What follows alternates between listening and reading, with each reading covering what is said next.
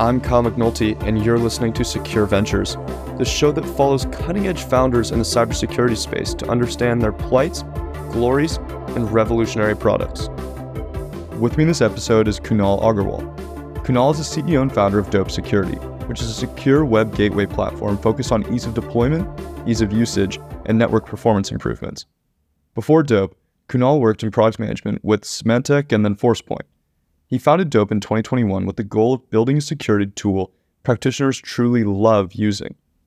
As Kunal describes it, a key part of that product's enjoyment is the ability for different features to integrate well with one another, something he says is often lost with enterprises acquiring young companies and bolting on their features.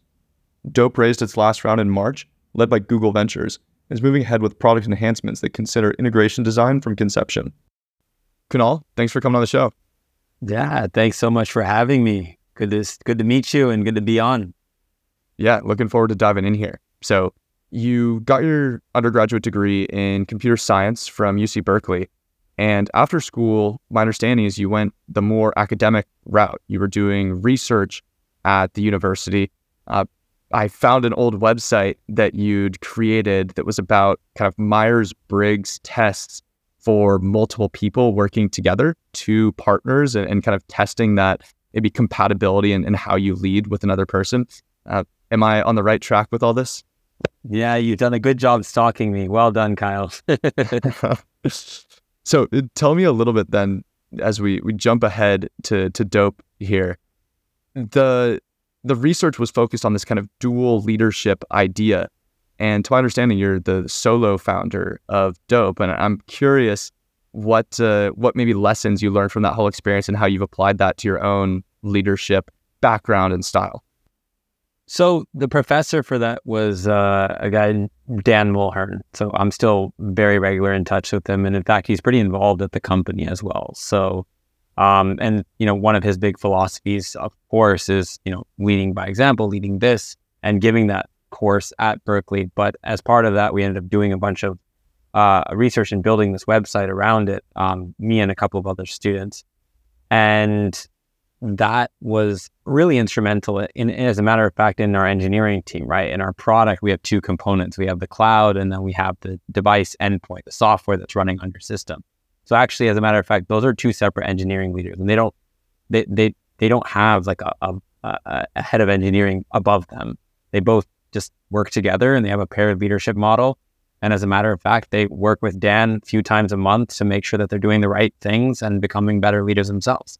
So it's been a big part of Dope, as a matter of fact, uh, and building the culture. And as a matter of fact, making sure that the people that are not necessarily the folks that seek out the leadership or manager positions, those are actually the people that are the best managers. And uh, both these individuals, as a matter of fact, never really managed people in their previous careers, but they're doing such a great job now. Hmm. Can you unpack that a little bit more? Uh, I think you touched on on a lot right there, but specifically that last piece around the folks who are the best managers are sometimes the people who don't even want to be managers. I mean, how is that something that you then go about kind of identifying in the different folks that uh, you might have internally within the company or even just hiring externally? Yeah. So uh, starting with with how I've always worked on products has been hands on, right? So from a product management perspective is where I spent most of my career. But even just from a cybersecurity perspective, being hands on is really, really important. And, you know, I was at very big companies, Symantec, Forcepoint, you know, for 10 years. And at these companies, there are a lot of mid level managers and there's a lot of executives as well. And what I kind of began to notice is that there's these individuals that exist in the company that they usually would call them a technical architects or technical directors. Those were the folks that really knew how things worked.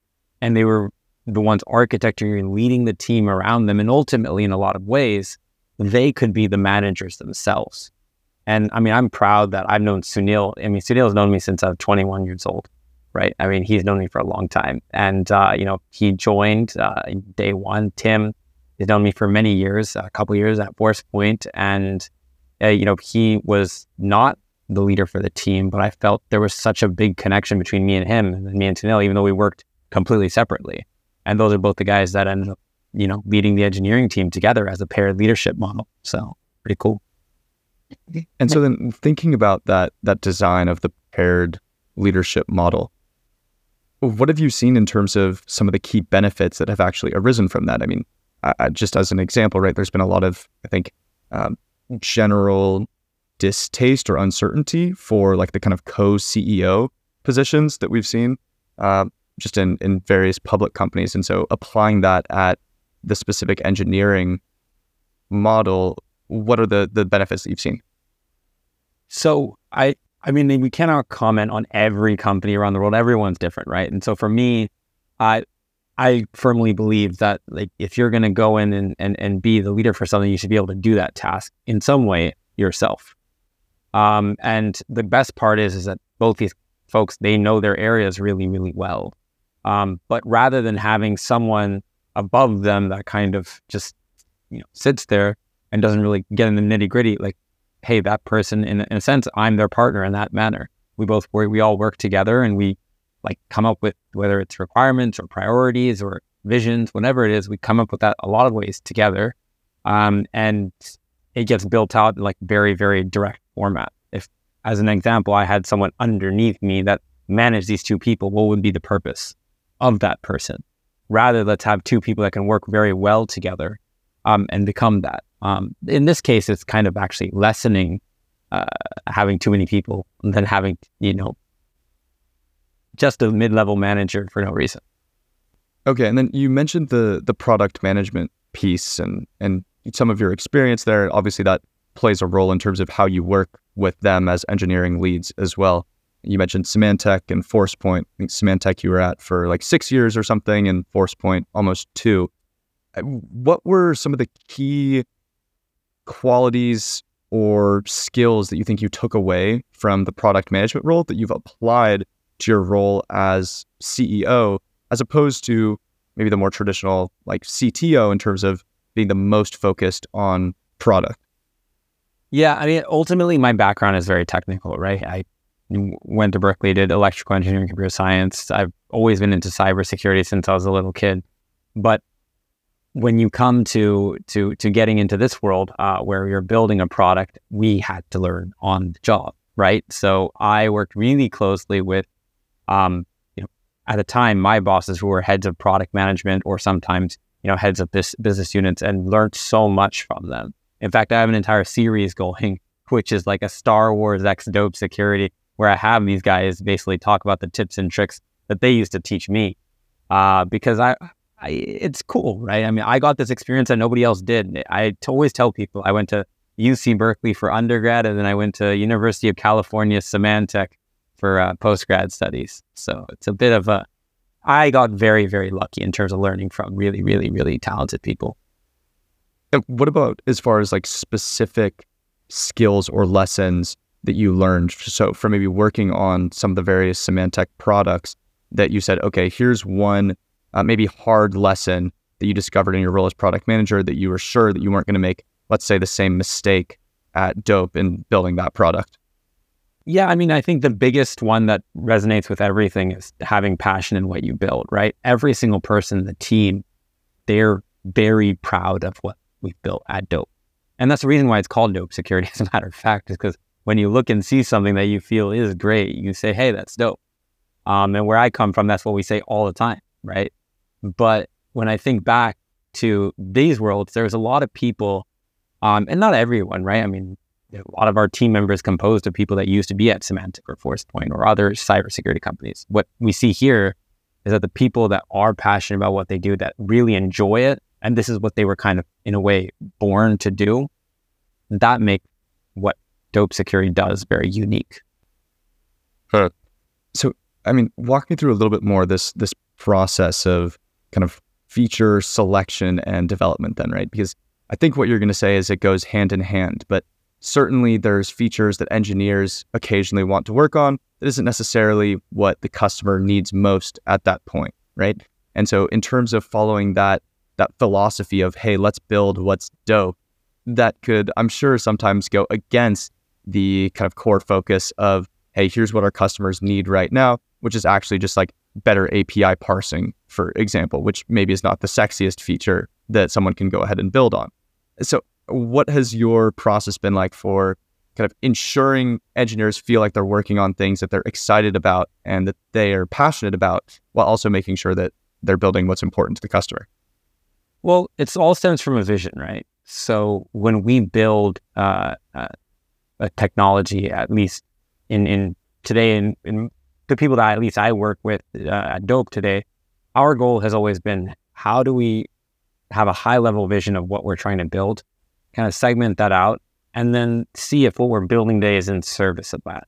And a lot of the people that are in the team today, like we were kind of all been burned before about bur- building things that customers don't want or that customers aren't really going to use. Um, in fact, so many of us, I mean, I would say at least 30 to 40% of us have been on the chopping block on the, uh, on the RIF lists because we weren't working on the stuff uh, that were making money or that was making money, that was making uh, noise, that was really important for a customer. So everyone is very attuned to that for sure. So it might be a little bit of a different environment than most people have been in. I mean, I come from a very private equity world where almost everyone is always on the chopping block. So you can't really, uh, we have never really looked at it the same way like that. Huh. Can you give an example of one of those times where you were working on something that ended up being kind of deprioritized? Yeah, um, of course, right? Like Symantec was acquired by uh, Broadcom right? So pretty much if you were not working on data loss prevention, Symantec endpoint protection, or uh, the proxy, uh, basically proxy SG slash web security service, or one of the and like kind of and kind of similar ish products, um, like a good example would have been CASB. Uh, then you were basically put into a maintenance mode, and your products and your engineering team were put in maintenance mode, and the team was either going to get cut or reprioritized to a different product area and then eventually be cut. So when we think about it like that, that world has kind of it kind of goes into your blood a little bit. And so when it, we learn from that is that look, you want to be building something that customers can really use. And the fact the matter uh, was that you know as much as it sounds bad, like that Broadcom mentality wasn't a bad mentality. It's like, hey, look, you're doing 20 different things, but you're actually technically really good at three, just do those three things. And I think like the word that they, was used, like franchise businesses, and you know, that's what we want Dope Security to be as well, as a franchise business. We're building like a very mainstream cybersecurity product that can be used by, you know, the majority of organizations around the world. And it's not really a matter of if, it's a matter of when. Like, when do people want to move from this old legacy way of thinking into a newer, more modern architecture that has a beautiful user experience and that has all the uh, goodness of what makes it dope. So tell me a little bit more about the the origin story then, because again, you were working as a product manager, you had this exposure to all these various customers, uh, kind of understanding what their different pain points are and uh, what solutions existed to them to an extent, and, and maybe what, like for example, most recently, ForcePoint could potentially um, adapt in order to better meet their use cases. What was it that you saw that said, "Hey, it's time to to go out and build something else"? Well, I was always inspired by companies like Cylance and CrowdStrike and whatnot that were uh, there, or even uh, Carbon Black, for example, because I'll never forget like this whole war room that was created inside of Symantec uh, at at the time. I think it was like 2015, 16, and the whole challenge was that these uh, competitors had built this ML technology in the device in the software, and everyone else was pretty much reliant on like content updates from the cloud. And not to say that one was better than the other, but ultimately the demo was very simple. They'd take an old malware, they'd take an old sort of version of the agent, and they'd be like, "Look, we can detect it." And so the demo was beautiful. And for me, it was a big inspirational moment because if I was ever to go back and do it again, I was like, hey, we'll create something called Dope Security and we'll go in and we'll completely crush these old endpoint. And that didn't come to pass, obviously, because you know it is what it is. That had already been done, and uh, and and what. But then, you know, after this Blue Coat acquisition, and and and when I went to WebSense, I'd gone with actually one of my bosses who taught me so much, Nico, uh, Nico Popp. So he and I joined ForcePoint together. We actually left ForcePoint together, and learned a lot about these proxies, right? And how many different proxies. ForcePoint had like five proxies. Now they have six proxies. They have so many proxies there. And it's not one. I mean, there's six different products that do six different types of things there. And if you really think about it, uh, we wanted to, to you know, make it easy for a customer to adopt. And that was my job as a as a product leader um, and and product manager. You want to make your product as as fitting to the customer use cases. And what I found is that we would get support tickets every day, every single day, and I sucked. Right? I mean, I remember going to one customer, and mind you, this isn't even like really my product. I, at the time, I was just helping another PM, and and I ended up falling to me. But I was like talking to the customer, and this guy was completely silent, and I was like I don't know how to help you. We can't fix your problem. And they were like really upset because they've spent two, three hundred thousand a year. And it sucks, right? I mean, as a customer, you're like, I'm just trying to get this fixed. And you guys have really not made it any easier. And so I kind of like took that idea to heart. And, you know, you think about it and you're like, wow, this is how everybody works. You look at Zscaler, Symantec, Forcepoint, Cisco Umbrella, Netskope, they all work the same way. And for me, let's do something different, right? And that's where we came up with the with the idea for Dope Security. And what was it fundamentally that kept them from being able to actually change and resolve those different issues that you mentioned? Why could they not solve the issue for the customer that was paying two hundred to three hundred thousand dollars? I mean, in, in that particular case, it came down to mm, the mechanism of how cloud application controls work, right? Like you had to take certain URLs and redirect them somewhere else. And the proxy just wasn't able to do a wildcard redirect, which it just, I mean, that's an uber technical way of saying that there was an integration problem between two disparate products that happened to be two different companies at some point in time. And there was no way they were going to integrate together. And the customer was sold something that would never work. Um, and I'll never forget. In fact, our product works beautifully. You just press a checkbox and you hit save, and that's it you're done. And it does the exactly same thing that that customer was trying to do. And we did that specifically so that somebody who comes ar- along with that use case, we've taken care of the hard work for them. But I think it really, I mean, it comes back to what we were saying earlier is that our goal as a company is to take care of this and make the customer's life easier. In terms of thinking then about that, that differentiation piece and, and making the customer's life easier, the example that you just provided is around kind of integrating some of these different feature sets under a single platform that maybe in name are under the same company in some of these other products, but don't have that kind of tight integration that you would expect of two products under the same banner. I mean, what were the other like pieces of differentiation then in terms of making the the modern secure web gateway that is easy to use and easy to integrate beyond just like we attached disparate feature sets into one model? Well, beyond the products just not working that well, that's like a separate thing entirely. Like UX, very, very, very, very, very important. But if you think about it, every single secure web gateway out there, like you cannot just go in and try it. You can't just go into the website and say, hey, I want to go and try this. In fact, most cybersecurity software you can't just go to the website and say, hey, I want to go in and test this out right now. And if you think about that for a second, you're like, hmm, that's not that great. Maybe that could be a little bit better. Um, but most importantly, is the architecture. So if you're familiar with this area of cybersecurity, essentially what it is, is it's a set of parental controls for your employees. You're like blocking unwanted, phishing, malicious, adult content, piracy, illegal websites from being accessed from your employees' devices.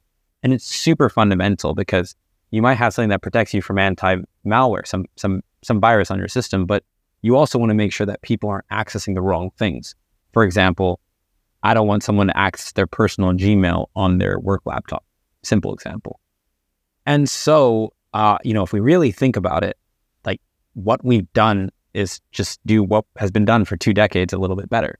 So I'll give you a simple example. Right now, if you were going to take an airplane flight from San Francisco to Los Angeles, would you stop over in New York for a security check? Maybe not, Kyle. That would make no sense.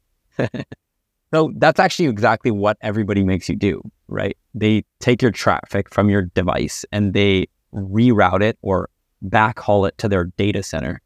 Um, like this is what Zscaler does, for example. And when it gets backhauled there, it gets processed, SSL inspected, filtered, etc and then it goes to its destination. And to be fair, like this sort of works, but it's not that reliable. If the data center goes down, your internet is completely out. Um, your performance is takes a hit. Uh, you know, it doesn't support the latest and greatest, like HTTP2, et cetera, et cetera. I mean, there's a lot of things there. And ultimately, our whole thing was, like, well, why would you stop over if you could fly direct to your destination? And ultimately, similar ish to how they brought the AI ML part of the anti malware back in the day to the endpoint. What if we did that, except did it with the URL filtering and the secure, the secure web gateway elements and did it on the device itself? It makes your life so much easier. Um, all your performance problems go away, your reliability problems go away, all those support tickets that I have checking in my head, like they all go away. So you've mentioned a few different points of differentiation here, right? You mentioned the user experience in terms of just a much sleeker UI, obviously a much more modern platform designed with that that dope customer experience in mind. Uh, you talked about just the integration points and the feature set being all under kind of the same umbrella. So everything just kind of works as it's supposed to. And you also mentioned this performance piece that's caused by the whole fly direct model as opposed to the, the various stopovers. I mean, when you think about all those different elements, which is the one that customers actually care about most? Because there's so many companies that are working on the the legacy model with lower performance and, and for any of those aspects, you could say, hey, there's a bunch of companies that are still getting by with that old model. Uh, so, what is it of those three that really causes people to switch to dope when they're already using something today? So, there was one of my professors, let's call them at Symantec, that always used to say, Kunal, people are only going to switch if they're pissed off or if they're going to save money, right? I mean, that's the only really reason why. And for us, we always tell people it's like, hey, four times the performance, a quarter of the total cost of ownership, because it's way easier to manage, it's way easier to deploy. The MSRP is less. Like, I mean, we're even transparent about our pricing.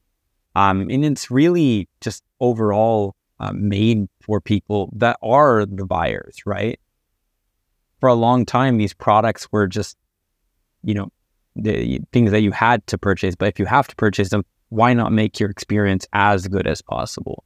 And I'm pretty proud to say that, like I said, everyone in the company and everyone in the team, we tried our best to make it work well. I mean, right now, I could guarantee you that you have your own Secure Ventures domain, uh, you could sign up and install the agent on your system. And by the way, if you're using a Mac, it will still work. Believe it or not, you know, most of these cybersecurity technologies don't work properly on Mac. And that's great. In a few minutes, you can have a secure web gateway up and running on your own. And you'll never find any of our competitors ever be able to do that. Huh. And you're harping on this kind of ease of deployment piece again. You mentioned the the instant demo opportunity. I know I've had this conversation on on the show a couple times in the past about this this kind of instant demo concept as a key differentiator. I mean, every time I hear this, my first thought is how hard can it really be for other competitors to kind of follow suit and make this instant demo available, right? And like, what is the the kind of sustainable advantage that you get from something like that? So, what is your perspective on that? Is this something that you really think that these other companies, if they prioritize that in their roadmap, they just aren't going to be able to make that work from an architecture standpoint? Uh, what are well, your thoughts? We tried pretty hard. We tried pretty hard in both Symantec and Forcepoint. And much it's much easier said than done, right? So, like, first off, just the general process of creating a tenant in these environments is like, is it a pre prod tenant? Is it prod tenant? What's the process around that? Like, getting that tenant created. I mean, there's a reason why those are not the case. I mean, it's not like, I would not say this is universal, right? I mean, if you go to certain cybersecurity technologies, you're you're made to be able to get up and running very quickly without having to talk to someone. But uh, in our case, as an example, yeah, I mean, it's very rare because you can't just go in and start creating things willy nilly. They have a validation process and this, and I mean, there's a lot of things involved to the point where it's literally just comes down like a, a ticket and goes in and says, "Hey, we have a POC running for this customer. Could you go in and create the tenant?" And then there's like an email validation link that's sent to them. I mean, that onboarding process we've completely simple. You log in, like you're logging in via Facebook, right? You log in using Google or Microsoft, and then you have access to the product. And like, who would have thunk it, right? I mean, you just go in and you do that, and it's so easy. I mean, I remember when we were doing this, like there was like this concern in the back of my head Um, and one of my colleagues, Gary, he was actually my first boss at Symantec. You know, I talk to him all the time. He's such a he's such a great pragmatic engineering leader. He's retired now, but um, he's taught me a lot. And he always says, like, yeah, but Kunal, like, I guess do you care if they're not using Office 365 or Google? And I'm like, you know, at Forcepoint or Symantec, we would have cared all a lot because that would have been the biggest problem. But here, why do we care? If you're not using 365 or Google, do we really want to sell to you? Um, and and it's worked great for us so far because you make these decisions and ultimately they're product management decisions, and you got to go in and um, and be pragmatic about it and be practical, but also build it uh, really really well. And I think that's what we've tried to do uh, with Dope, make it dope. and and thinking about the the product suite that you're kind of putting together, right? You mentioned, hey, we wanted to, in some ways, model what Cylance had done for Endpoint in terms of bringing these kind of new technical capabilities to a longstanding problem.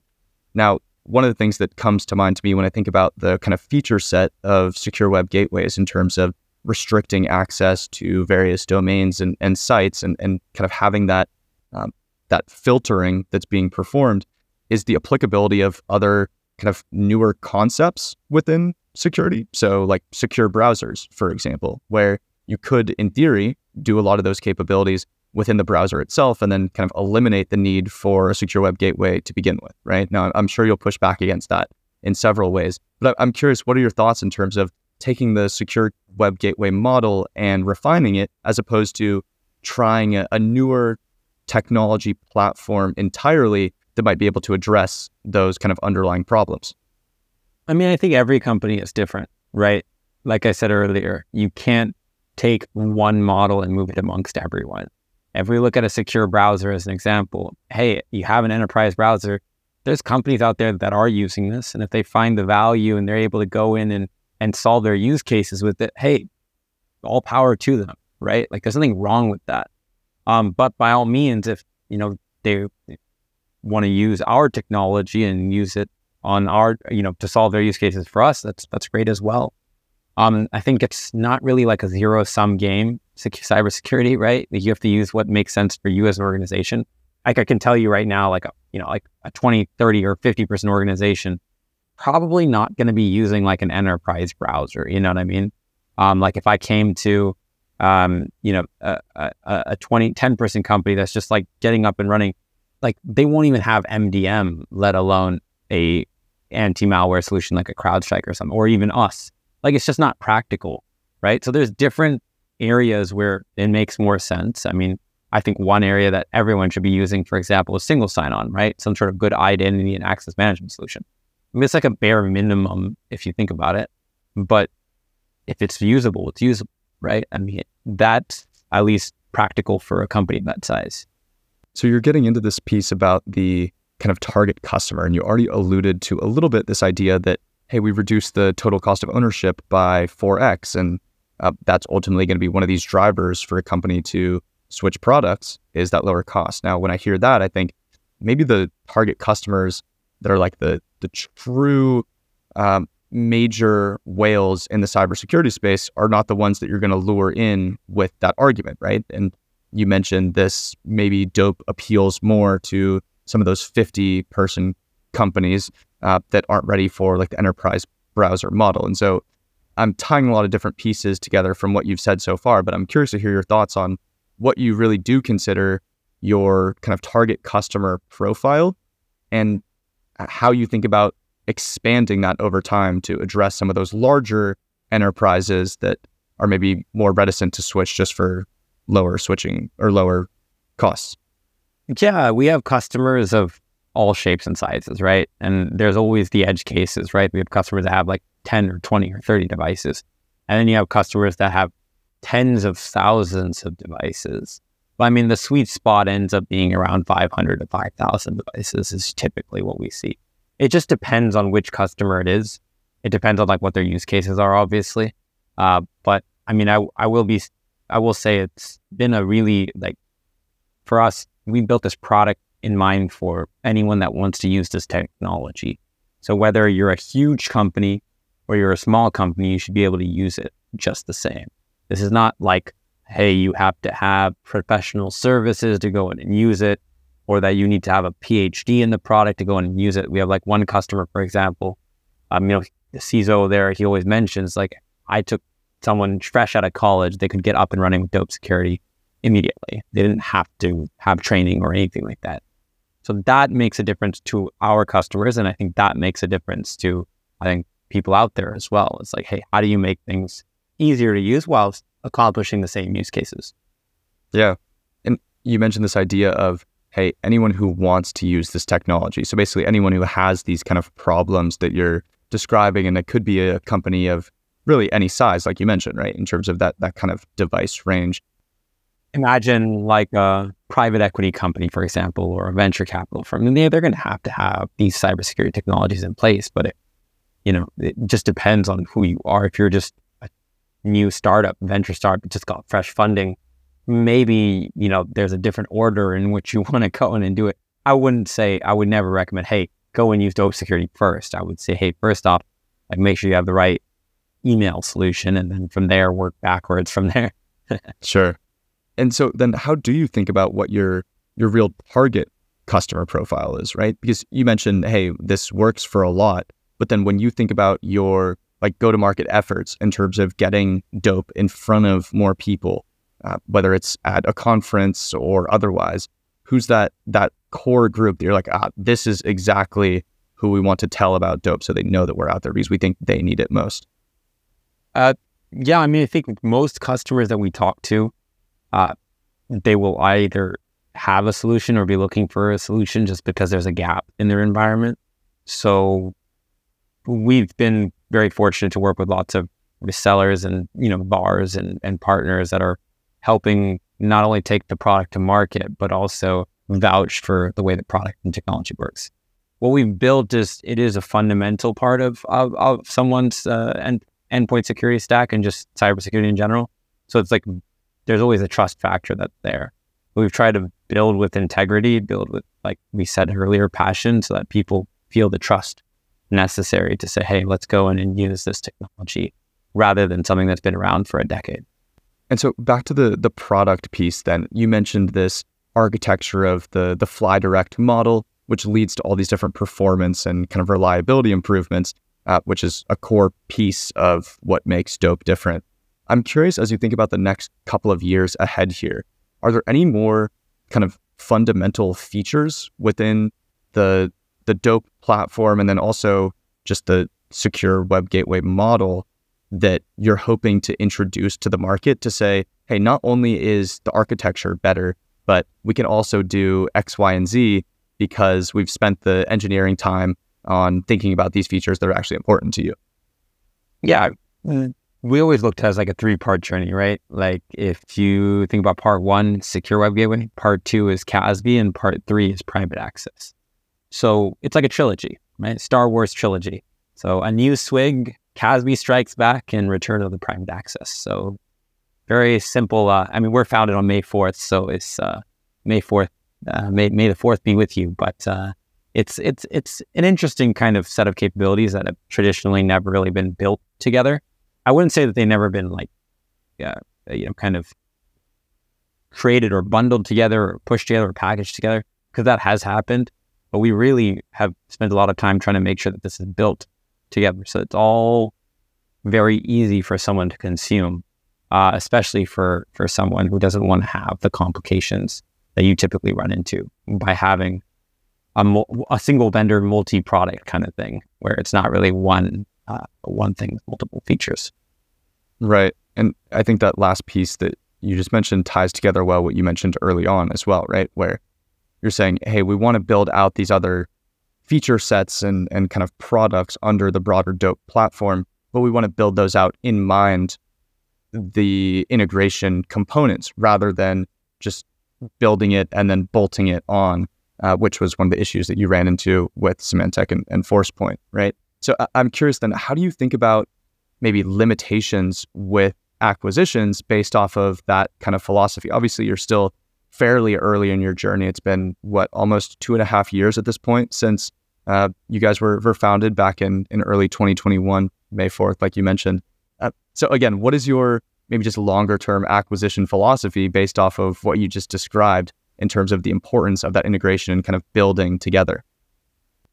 Uh, like for us to be acquired or for us to acquire someone else? What do you mean exactly? Yeah, I did mean for you to acquire someone else, uh, but I guess it also Im- applies in part as you think about the kind of feasibility of dope being acquired by someone else, uh, where maybe you think that, hey, this feels like doing a disservice to the customer because we recognize that our platform maybe can't be used um, to the utmost of that initial vision if it's just bolted on with some other product.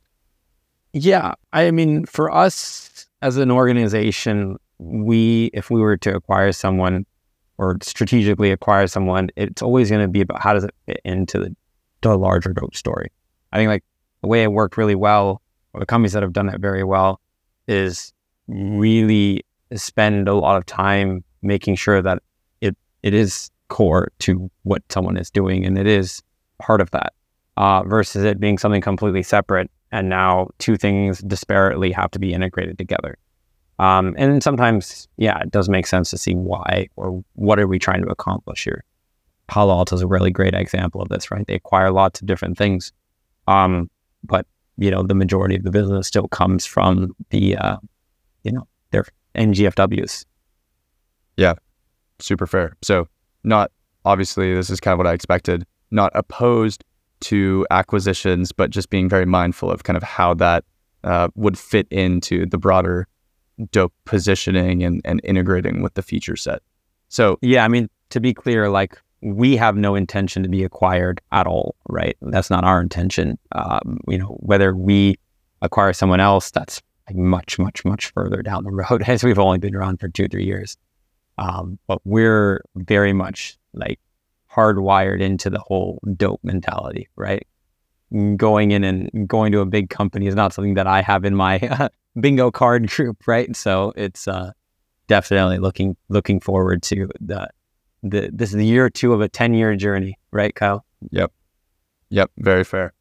So ceremonial last question here for you before we wrap up: Are you currently looking for investment or hiring?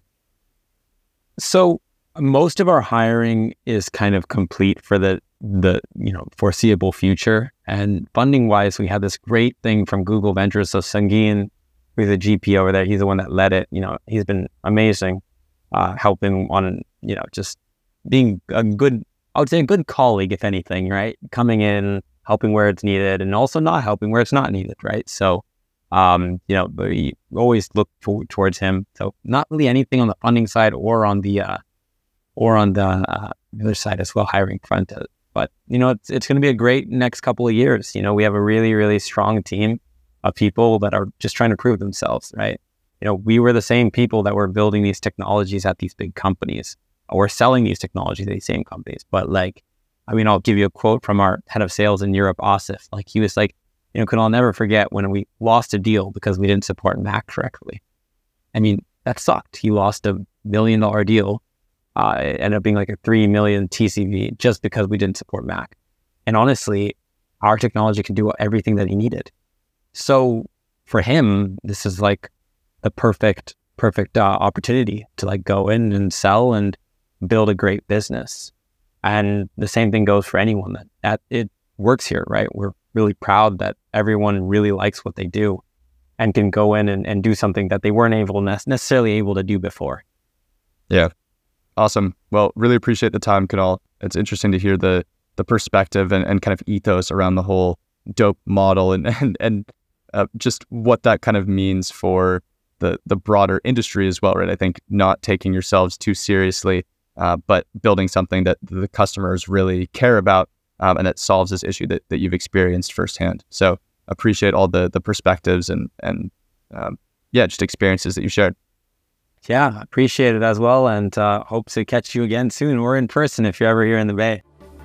Thanks so much for listening to this episode. You can subscribe wherever you get your podcasts, and you can write to me at kyle at secureventures.io. I'm Kyle McNulty, and you've been listening to Secure Ventures.